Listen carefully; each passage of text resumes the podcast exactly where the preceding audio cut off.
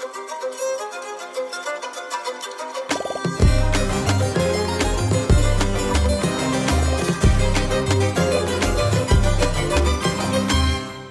Nuova puntata di Ladra di Libri. Alle tentazioni non so proprio resistere e nemmeno alle sfide so resistere. Infatti oggi vi parlo di due libri che all'inizio non ero proprio sicura di voler leggere. Sai quando vedi quei libri e dici, mm, non lo so, forse sì, forse no. Ecco, avevo quella sensazione lì, però poi mi sono ricreduta perché li ho amati alla follia. Vi sto parlando di La cena e Cronache della mia fame. Questi due libri non hanno in comune solo l'elemento culinario che nella storia è centrale, ma sono due letture che fanno riflettere su molti temi, anche sul senso della vita stesso, ma attenzione, non sono pesantoni, lo sottolineo. Io scappo dai libri pesantoni e questi non lo sono proprio per niente. Uno dei due mi ha lasciata un po' spiazzata alla fine perché ha un finale che ho trovato leggermente banale. Vi dico subito qual è dei due? Vabbè, ve lo dico. Cronache della mia fame di Claire Coda, però andiamo con calma e procediamo con ordine. Allora, Cronache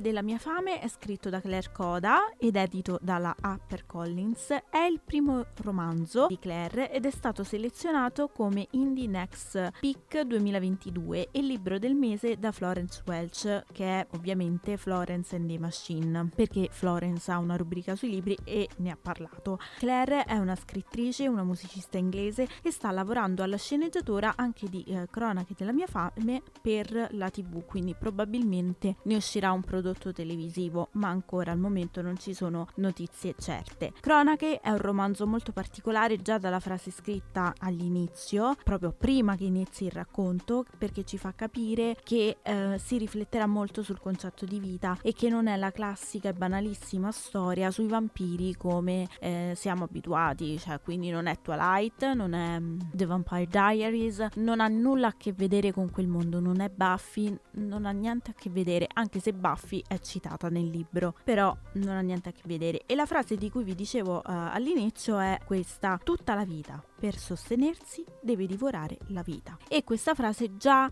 ci introduce un po' nel, nell'atmosfera, nell'ambiente, nella psicologia anche del personaggio che andremo a trovare, perché la nostra protagonista è Lidia, che è una vampira, ha 23 anni da molto tempo e si è separata dalla madre, anche lei vampira, lei l'ha fatta rinchiudere in un ospizio per infermità mentale, perché sua madre inizia un po' a confondere la sua vita da vampira con quella umana, insomma le due nature si confondono confondono, non è più lucida e quindi ha deciso di farla rinchiudere. E ora quindi Lidia deve cavarsela da sola a Londra, dove deve occuparsi del tirocinio in una galleria d'arte e ovviamente deve anche procurarsi del sangue animale per poter sopravvivere, perché lei non ha mai bevuto sangue umano. Trovare del sangue animale però è difficile e Lidia è sempre più affamata e deve dominare i suoi istinti. Vorrebbe mangiare del cibo umano eh, classico come la pizza eh, o oppure l'insalata, ma non può perché gli fa male. Si ritrova poi a confrontarsi con molti più umani del solito perché lei è sempre vis- vissuto in simbiosi con la mamma, una mamma molto protettiva e adesso invece lei si trova da sola, buttata nel mondo globalizzato che noi tutti conosciamo, dove deve confrontarsi e gestire anche le sue emozioni e soprattutto deve tenere a bada la fame. Poi c'è Ben che è un ragazzo che cattura l'attenzione di Lydia e diciamo che Ben è un'arma a doppio taglio taglio perché Lydia ne è fortemente attratta, però deve capire se è un, attratta perché ha fame o perché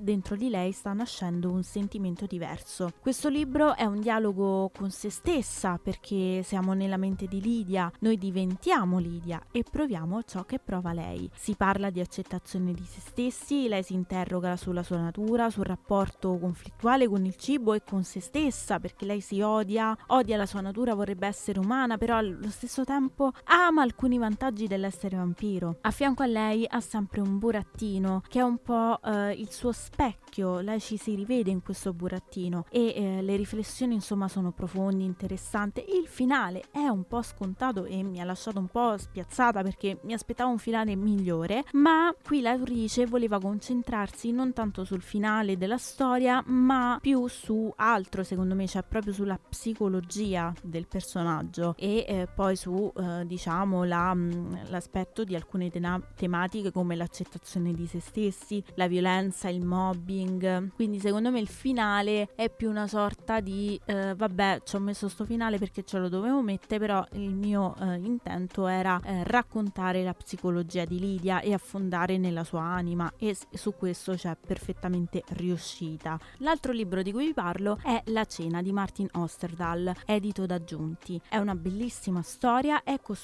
bene, è un thriller. Si inizia con il ritrovamento di due cadaveri e si torna indietro nel tempo, quindi si inizia con la scoperta di questi due corpi e poi si torna indietro per capire quello che è successo veramente e soprattutto a chi appartengono i due cadaveri che sono stati ritrovati. Gli intrecci narrativi sono ben costruiti, c'è molta suspense e i risvolti sono del tutto inaspettati e non prevedibili soprattutto. Io ho fatto fatica a capire dove andasse a parare la storia. È un thriller che non è mai banale. Siamo nella sera del 31 dicembre e i nostri protagonisti Lisa e Michael si preparano per accogliere a cena i genitori di Marlon, che è il fidanzato della loro figlia Ebba, che ha 17 anni. Anche Marlon ha 17 anni. Quando i genitori di Marlon arrivano alla porta e bussano, non sono affatto due sconosciuti come Lisa e Michael pensavano. Lisa e Michael si ritrovano il loro dottore e la loro assistente,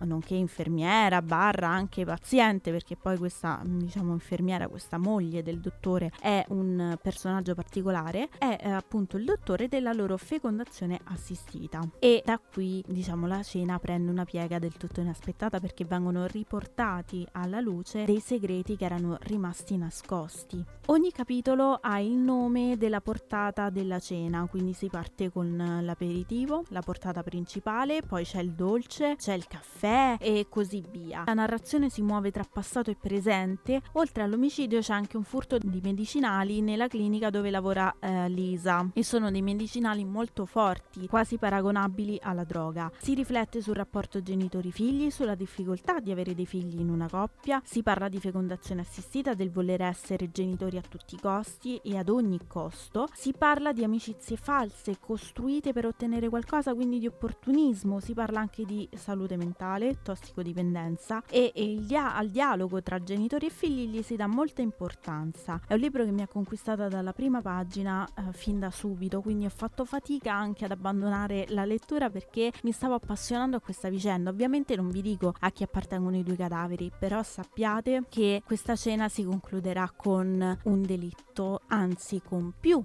di un delitto e il colpevole sarà più di uno oppure no. Io vi lascio alla lettura di La cena cronache della mia fame e vi ricordo che eh, Ladra di Libri vi aspetta tutti i mercoledì e sabato pomeriggio su radio.niroma3.it e ovviamente potete recuperare il podcast su Spotify e SoundCloud. Tenete d'occhio tutti i nostri social network come Facebook, Instagram e TikTok perché è proprio lì su TikTok che vi mostrerò questi libri. Io vi auguro una buona lettura e ci sentiamo alla prossima puntata puntata. Ciao!